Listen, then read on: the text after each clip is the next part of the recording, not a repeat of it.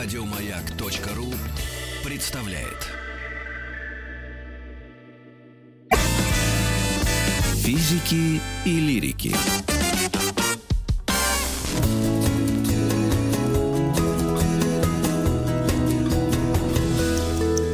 Сто минут по 100 минут о великих женщинах. Одна великая женщина у нас в гостях. Спасибо. Здрасте. Спасибо, добрый день. Евгения Куренкова. У нас в гостях доцент кафедры истории российский, сре- России средних веков и нового времени Московского государственного областного университета, кандидат исторических наук. С кого начнем? Кто вам ближе?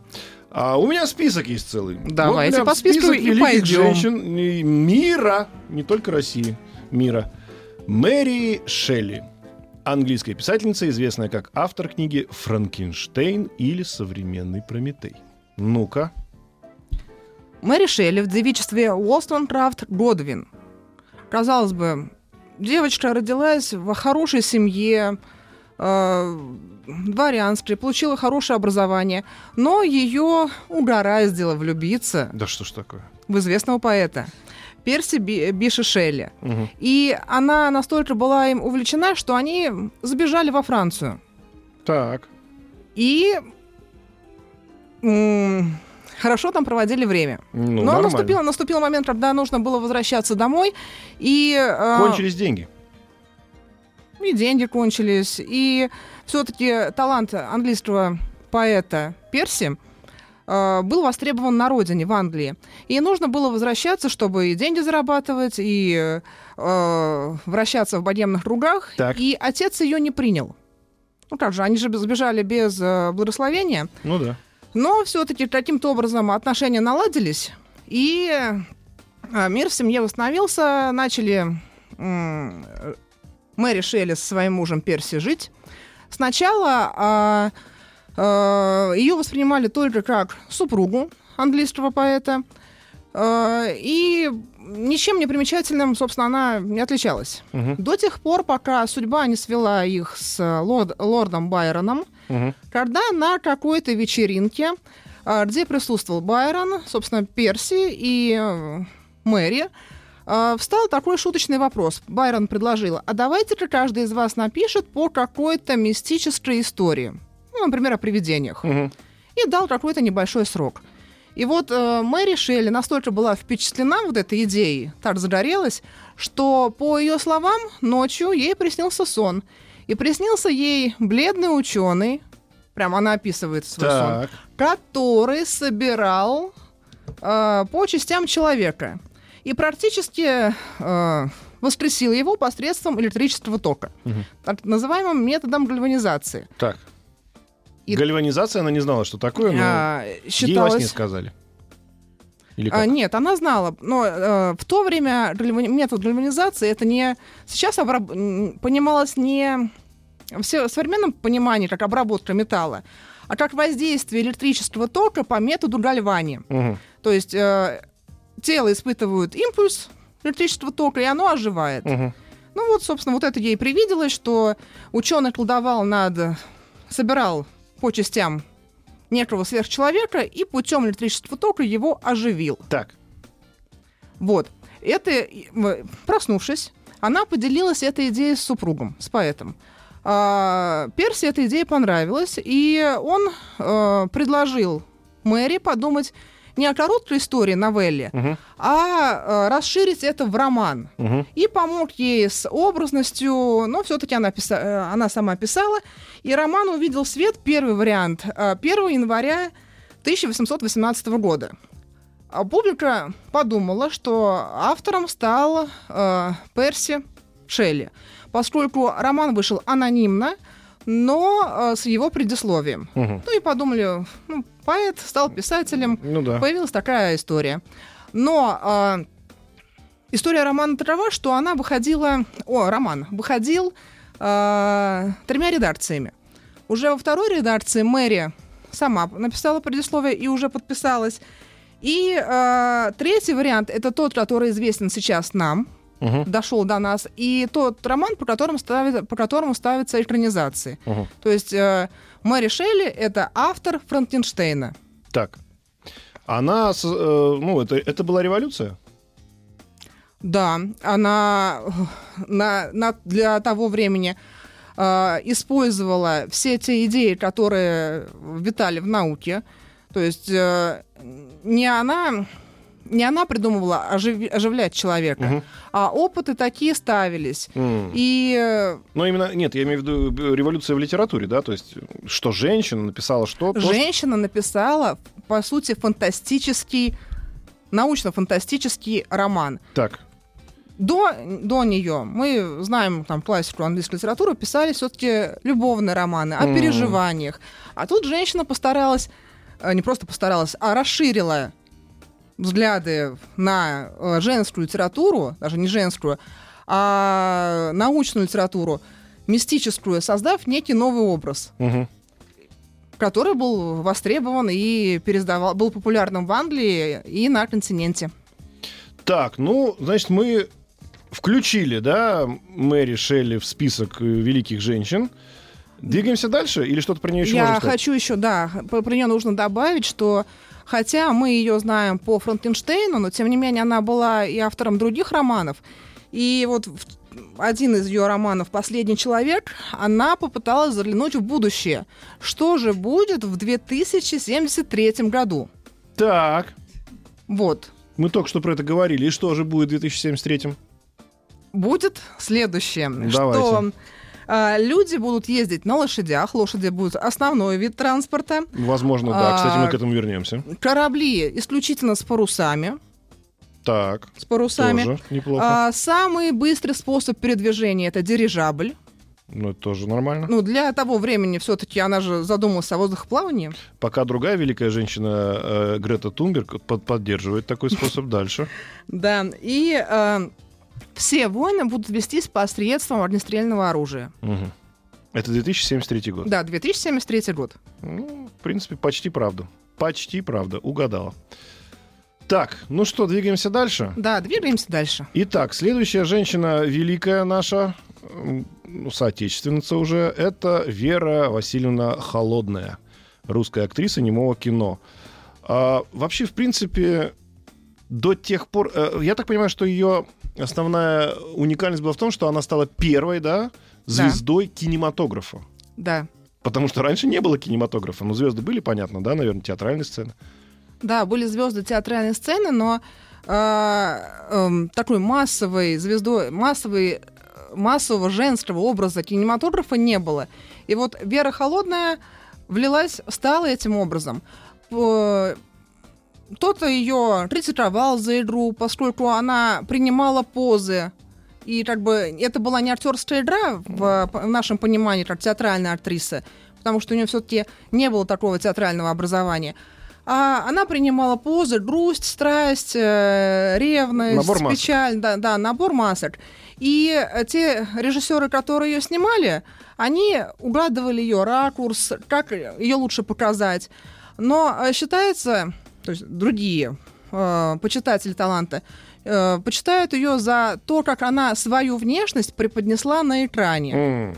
Потому что... А это не было режиссерами сделано, ее внешность? Это она сама? Нет, это ее образ создан ей, ей самой. Мгм. Она э, родом из э, Полтавской губернии. Мгм. Удачно вышла замуж за юриста э, Владимира Холодного. Переехала в Москву, посещала э, богемные различные тусовки. Э, считалось, есть несколько версий прихода ее в кинематограф.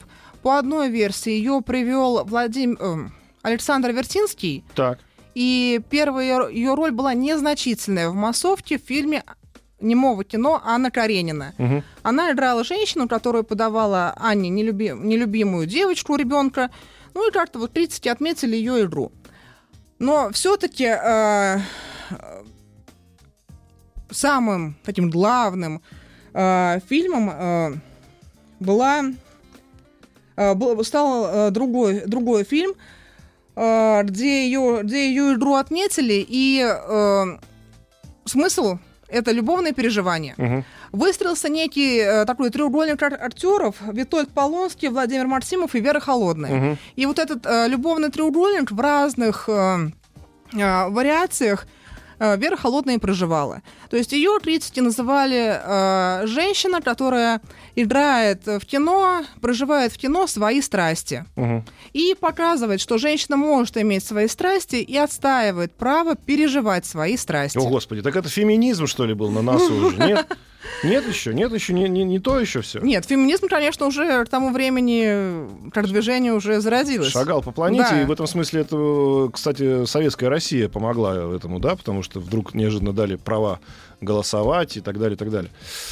Так, Вера Холодная, значит, э, можно сказать, да, что она была первая э, звезда кинематографа, и все остальные, так или иначе, это уже были люди, которые себя с ней сравнивали, да, в каком-то каком смысле? Да. Или с ней сравнивали зрители, так или иначе, всех. Мы помним с вами прекрасный фильм «Раба любви», где, собственно, была, да, вот ее образ такой Да. вырисован. Как раз вот э, в фильме «Раба любви», хотя к- критики говорят, что Елена Соловей, актриса, которая исполняла э, Веру Холодную, не полностью соответствовала внешне Мгм. Вере Холодной, но те черты характера э, актрисе удалось передать. И, безусловно, по- позднее равнялись на Веру Холодную. Но интересный факт ее биографии, что весь ее такой э, творческий подъем пришелся на э, годы Первой мировой войны и начало э, революционных событий. Мгм. И когда произо- произошла революция, у нее спрашивали, вернее, не, то- не просто спрашивали, а предлагали переехать э, в другие страны для съемок там. Причем предлагались э, выгодные контракты.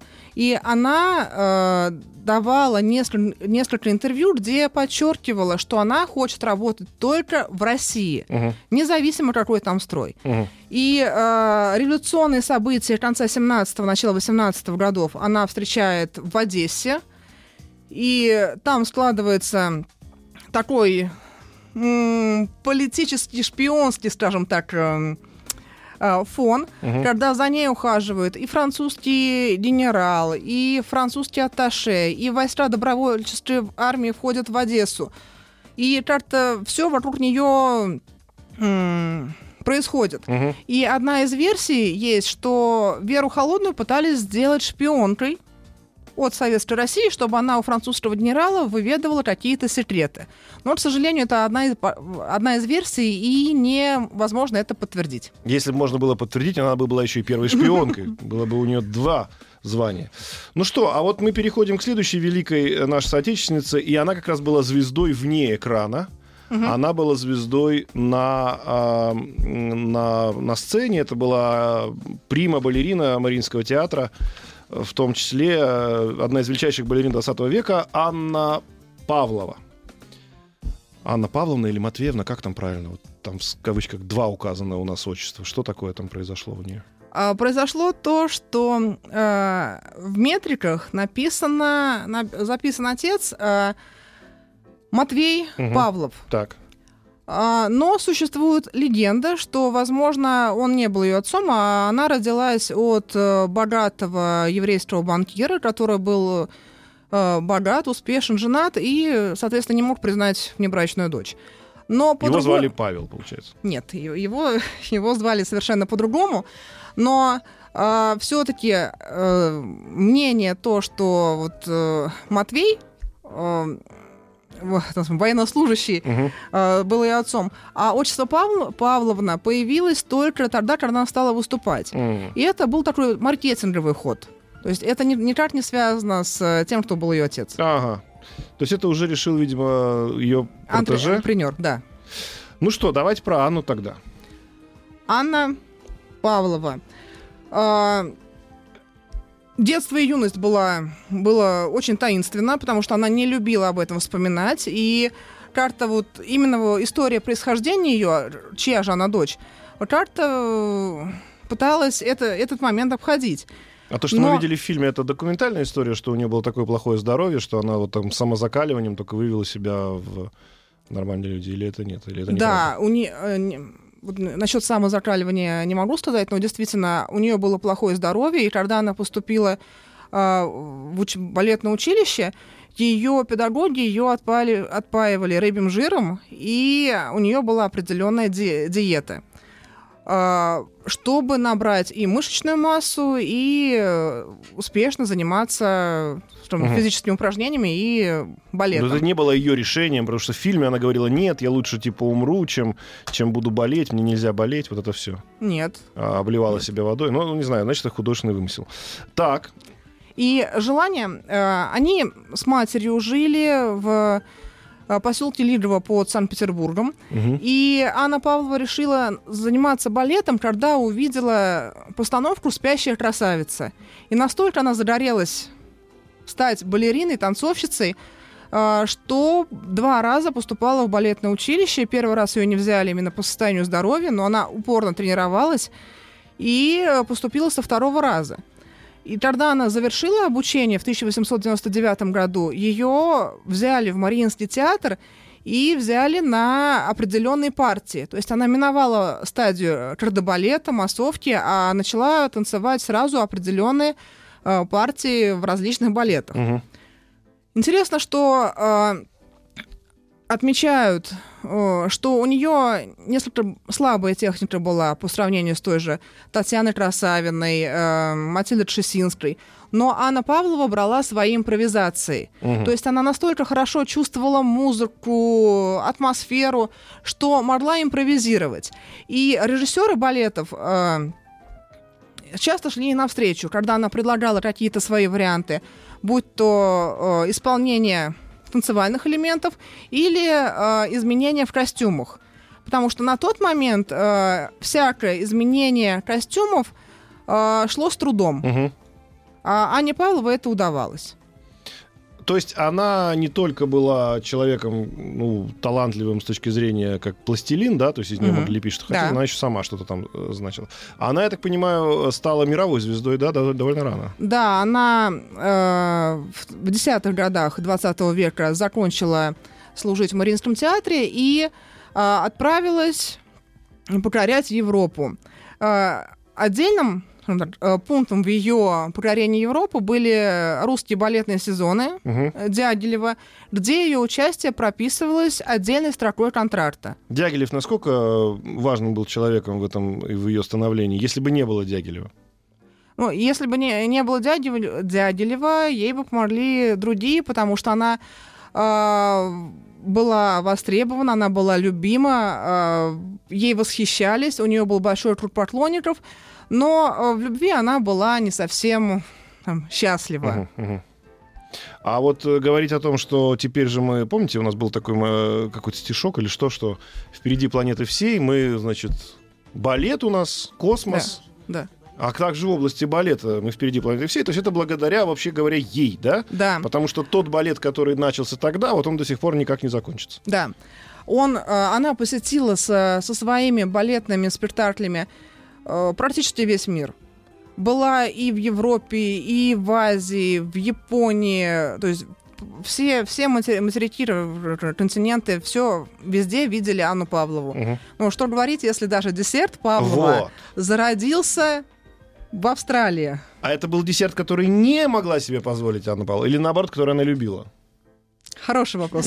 Думаю, э, поскольку этот десерт создавался специально в ее честь, я думаю, что все-таки она могла его позволить себе, но все-таки не часто, потому что калорийный. Да, но не в тех порциях, в которых обычно его едят люди, которые его заказывают. Друзья, мы продолжаем. У нас э, 100 минут о великих женщинах. И через новости новости спорта мы продолжим. С нами Евгения Куренкова. Оставайтесь с нами. Физики и лирики.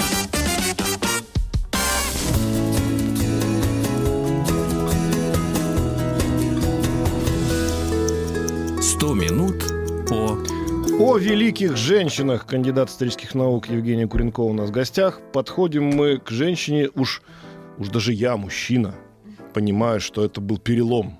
А, даже наш, мужской, а уж какой это был перелом женский в истории. Коко Шанель. 1883-1971 год. Французский модельер, основавшая модный дом Шанель. Ну как так произошло, что это случилось только в 19 веке даже? Ну да, в 19-20. Ну как так? Родилась бунтарка Габриэль Боннер Шанель. Бунтарка? Бунтарка, Что же которая... раньше, женщины раньше вообще о себе не думали, что ли? Вот как вот до Шанель и после Шанель все было? Получается так. Все это волны феминизма. Да? Это Да. они же? Они, все Так. они же. Рассказывайте. на- которые начались э, в конце 19 века и расцвели ярким цветом в веке 20. Так, э, Габриэль Шанель, бунтарка, полностью сделала себя сама, начиная с даты рождения и со своей автобиографии. Она написала, приписала себе добрую матушку, доброго отца, трех любимых тетушек, которые, которые ее обожали. Но она воспитывалась в сиротском приюте при монастыре. Мгм. Потому что э, отца своего в последний раз видела в 12 лет, мать умерла, и ее воспитанием, образованием занимались монахини, которые, собственно, и научили ее шить.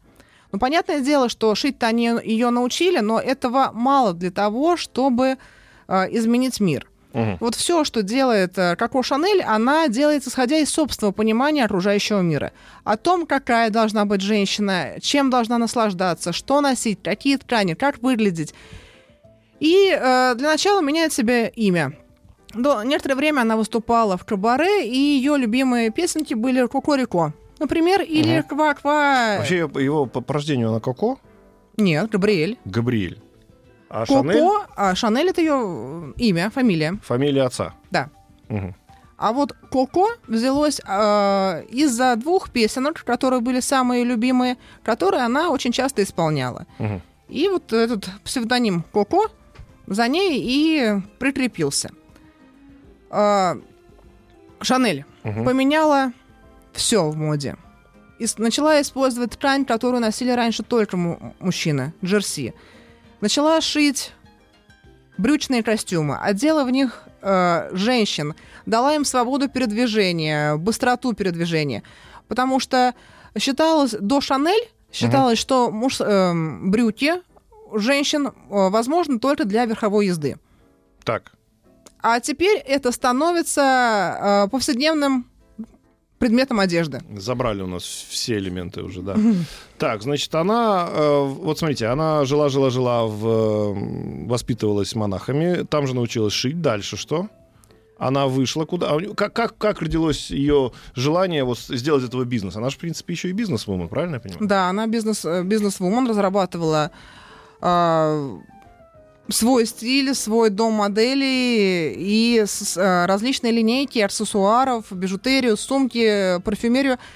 э, выходила за счет э, покровителей, потому что была милая женщина. Мгм. А, Пользовалась мужчинами, как Харви Вайнштейн в свое время, видимо, да? Ну, я бы так не сказала. Ну, все-таки, да, все-таки а, женщина не так использует му- мужчина, как, как наоборот.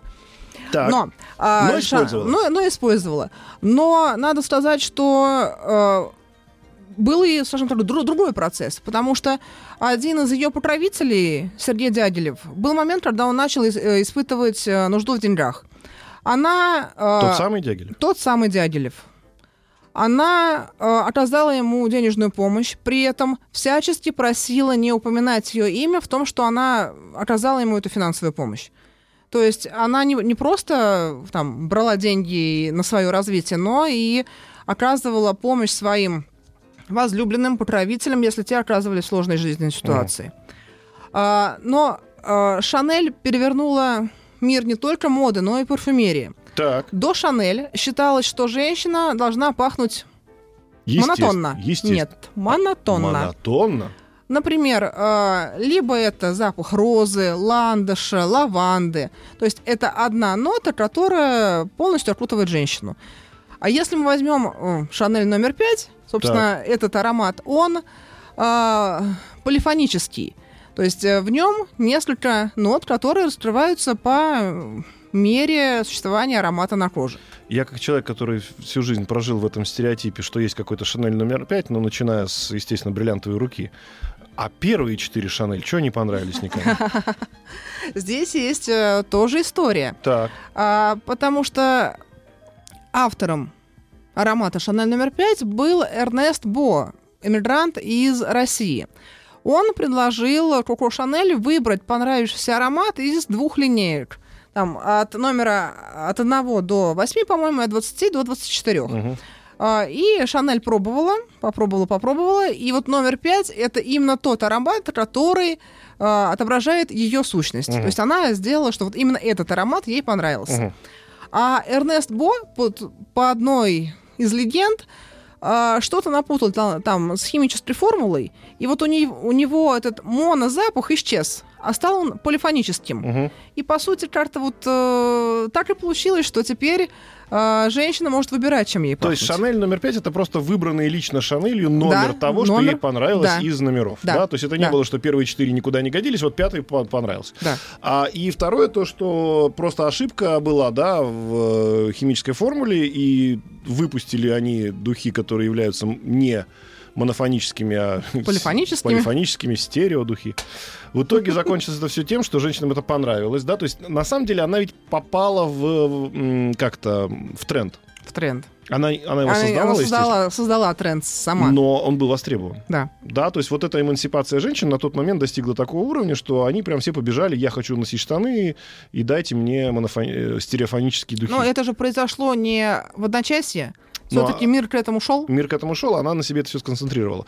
И надо сказать, что она была еще, помимо ну, того, что великим стратегом, да, хорошим бизнес э, э, таким человеком, она не просто пошла работать там дизайнером, да, в компанию, а она возглавила компанию.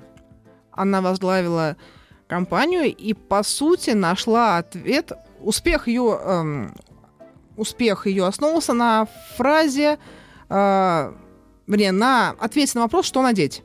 Так, Потому что это больной вопрос женщины. так. И Что ка- надеть? какой был ответ? Маленькое черное платье. Ой, господи, так все просто оказалось. Да, так все просто. Ну, и время доказало, сто лет прошло, что маленькое черное платье, оно годится везде.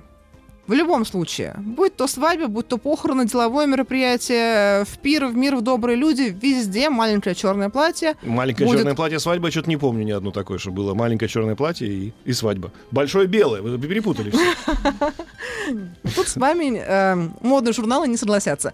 Но ладно, э, в 1926 году Журнал Vogue признал, что аббревиатура Little Black Dress стала одной из э, самой упоминаемой в мире. А, кон- Конкуренцию только этому маленькому черному платью э, было упоминание автомобиля Ford. мгм. То есть, который тоже сути- говорил, что и автомобиль может быть любого цвета, если он черный. То же самое. Они в этом смысле похожи. Но все-таки платье, платье составило конкуренцию автомобилю. Я правильно понимаю, что Коко Шанель это была первая, может меня поправить, женщина такого бизнес-масштаба? То есть она же была миллионером, ну, миллиардером, да, или Да. сколько там было денег, я не помню. А, Ну, а, да. при жизни еще, да? То есть э, раньше считалось, что есть толстосумы, они, как правило, мужчины, Да. вот, а женщина, ну, даже если она и х- Вера Холодная, да, она, ну, она все-таки актриса, то есть, ну, она как бы, ну, не, не, не вершитель судеб в экономическом плане, а я так понимаю, что именно Коко Шанель это была первая женщина, да, ну, мы не берем сейчас, понятно, властителей, да, то есть цариц и так далее, а это был вот первый бизнес-вумен, или нет, или до, до нее были еще. Это была первая, действительно, первая бизнес-вумен, которая сделала себя сама. И именно Self-made, self-made woman, да. Она стремилась доказать всему миру, что удел женщины многообразен.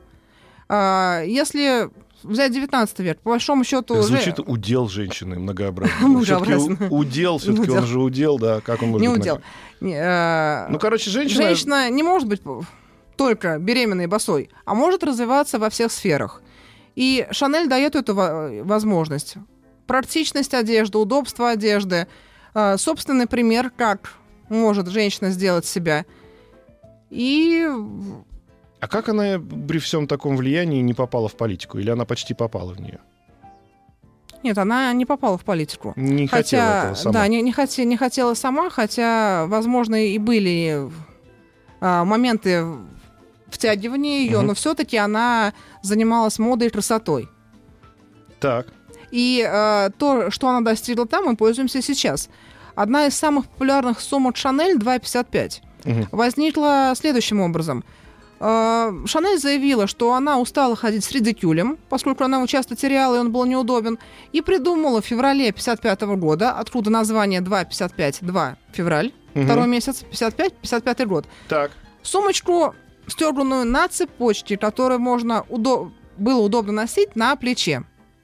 И э, популярность этой сумки не проходит и по сей день. Да что ж такое-то? Вот же как. И, ну, а женщинам э, не обидно носить то, что было придумано в 55 году? Современ- современным. э, не обидно, потому что хоть дизайн остается и прежним, но э, фактура, ткани, кожа меняются, э, приходят со- современные, современное прочтение, но форма остается. Мгм. И по сути это вечная классика. Еще интересно, что до Шанель носили украшения, во-первых, украшения не все могли позволить себе носить, поскольку носили только драгоценные камни, и там, скажем, просто золото, бриллианты. Мгм. А Шанель ввела в моду бижутерию и считала, что украшений никогда не бывает мало. И э, считала, что женщины должны отказаться от э, ношения тяжелых украшений из серии выйти в свет и потом убрать сейф, а носить много недорогой бижутерии, которую она э, говорила, что я делаю ее красивую, качественную и лучше различных ювелирных украшений. То есть у есть- такая демократизация произошла, да, Да, всего безусловно. модного, что было. Раньше были царские наряды и холщовые плащи, а она решила, что, в принципе, надо все это дифференцировать, да, по возможности, Да. и сделать так, чтобы можно было человек выбрать. Слушайте, ну вот, вот же гениальная была женщина, как о Шанель, у нас 100 минут о великих женщинах, и мы продолжаем и переходим плавно к нашему всему Анне Андреевне Ахматовой. А, Анна Андреевна Ахматова. А, Ахматова это псевдоним. Мгм. поскольку э, отец Андрей Антонович Горенко, там ударение на первый слог, считал, что писать стихи это унизительное занятие. Мгм. И всячески не хотел, чтобы его фамилия мелькала в подписи к стихам. Вот же ж. Да, и тогда Анна Андреевна Мгм. э, взяла псевдоним своей, э, фамилию своей баду- бабушки Ахматова. И даже создалась некая легенда, что э, Ахматовы были потомками чингизидов. Э, вспомните того хана Ахмата, которому платили дань московские князья. О, Господи. То есть некая такая легенда была создана. Но она имеет отношение к жизни? Нет, нет, Никакого. нет, не, не доказано. Так. А, но Анна Андреевна Ахматова очень, имеет очень печальную судьбу, поскольку все ее, э, все ее стихи отражают ее жизненный путь. Они э, очень трагические, но то же самое было и в жизни. Очень не повезло. Сейчас буквально не прервемся на одну минуту, у нас реклама, и оставайтесь с нами, продолжим про Анну Андреевну.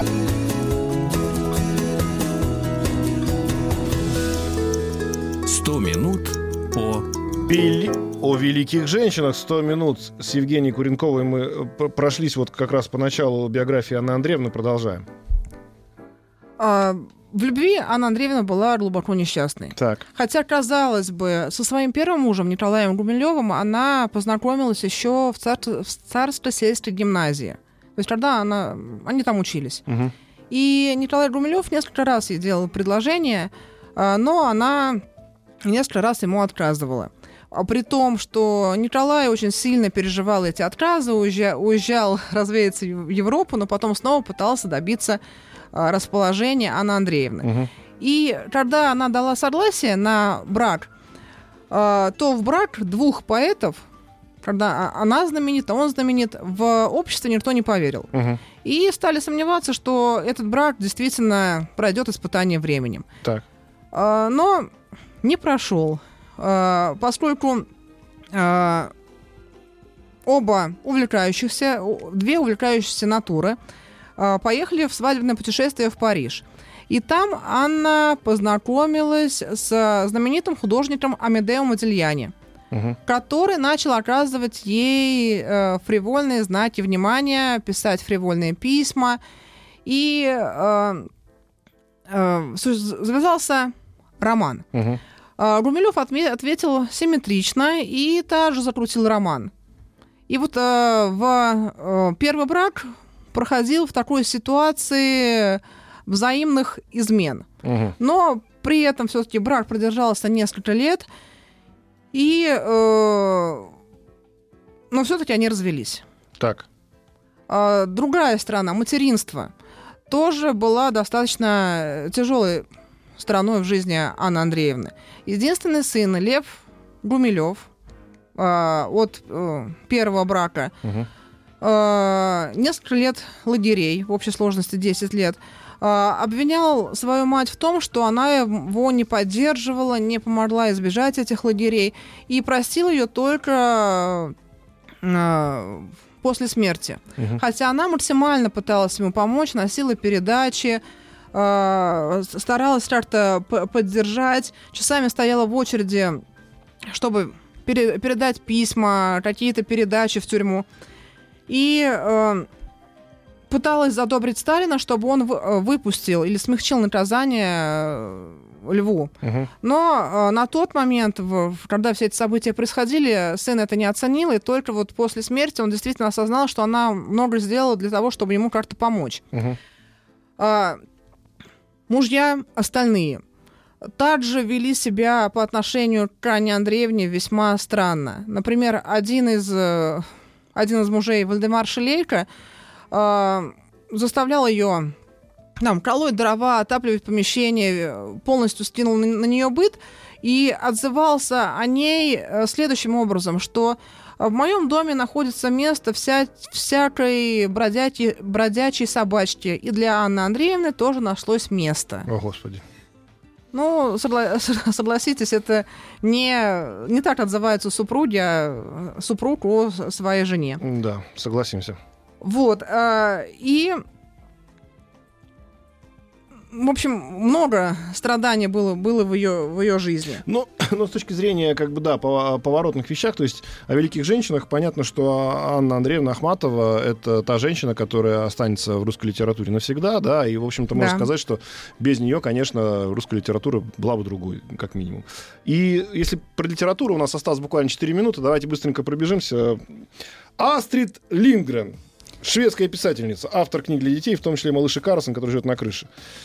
Совершенно другой образ, нежели Анна Андреевна Ахматова, потому что у Астрид Линдгрен был, э, была цель показать мир глазами ребенка, Мгм. что ей и удалось. По сути, в ее книгах мы можем э, найти отображение этого мира. То есть э, все книги написаны по принципу главное, чтобы было весело. Мгм. Какую бы мы книгу не, не взяли, э, есть оптимизм, есть детский задор, и все будет хорошо Мгм. в любой ситуации. Но у самой Астрид жизнь э, тоже складывалась не совсем гладко. Как это? В Швеции не совсем гладко. Разве А- такое бывает? А вот так. У нас Астрид тоже была бунтаркой. И э, устр- э, участвовала в политических маршах, манифестациях. И как-то жизнь ее свела с э, мужчиной женатым, намного старше ее. И в результате родился сын. Мгм. А э, семья Астрид была настолько консервативной, что не могла принять этого ребенка. То есть считалось, что это позором для семьи. Так. И она говорила, что как же так, э, семья правильная, и тут я э, стала ее позором. И своего ребенка Астрид на несколько лет отдает в усыновление, то есть в чужую семью. Мгм. Но при этом э, старается его при первой возможности навещать, гулять с ним, встречаться. А, но проходит несколько лет, Астрид налаживает свою жизнь, удачно выходит замуж. а, И с новым мужем они забирают первого ребенка себе в семью, там рождается вторая дочка, и складывается такая друж- э, дружная, крепкая семья, Так. где Астрид становится домохозяйкой и начинает писать сказки своим детям, Мгм. рассказывая интересные истории. Так у нас появляется и Пеппи Длинный Чулок. Это название придумывала, придумала дочка Астрид, которая э, на вопрос «А что ж тебе рассказать?» «А расскажи, мама, мне сказку о Пеппи в длинном чулке». М. Просто из ниоткуда взялось название. И Астрид уже придумывала, что же будет происходить с этой девочкой Мгм. Пеппи. А, Появляются малыш и Карлсон. Но тут, возможно, были прототипы у этого несчастного Карл- Карлсона. Так. А, И тот образ, который мы сейчас представляем, возник бл- благодаря художнице, подруге Астрид, которая увидела на а, площади мужичка, который дал на аккордеоне, Мгм. такого упитанного. И вот этот упитанный мужичок, которому приделали э, пропеллер, стал прообразом Карсона по одной из версий. Да, ну вот здесь я, э, конечно, двумя руками за Карлсона. Единственное, что чему не обучает Карлсон, это, конечно, аэродинамики, потому что когда у тебя винт, э, собственно, размером со спину, то откуда, собственно, будет воздух браться? Это же сказка. Это, я знаю, я знаю, но все-таки хотелось бы, чтобы он все-таки был немножко приближен к физике. А мы, друзья, будем двигаться дальше. У нас 100 минут о великих женщинах, и завтра мы продолжим. А сегодня говорим спасибо Евгении Куренковой, доцентру кафедры истории России средних веков и кандидату исторических наук. Спасибо. вам. Спасибо большое. Спасибо. Еще больше подкастов на радиомаяк.ру.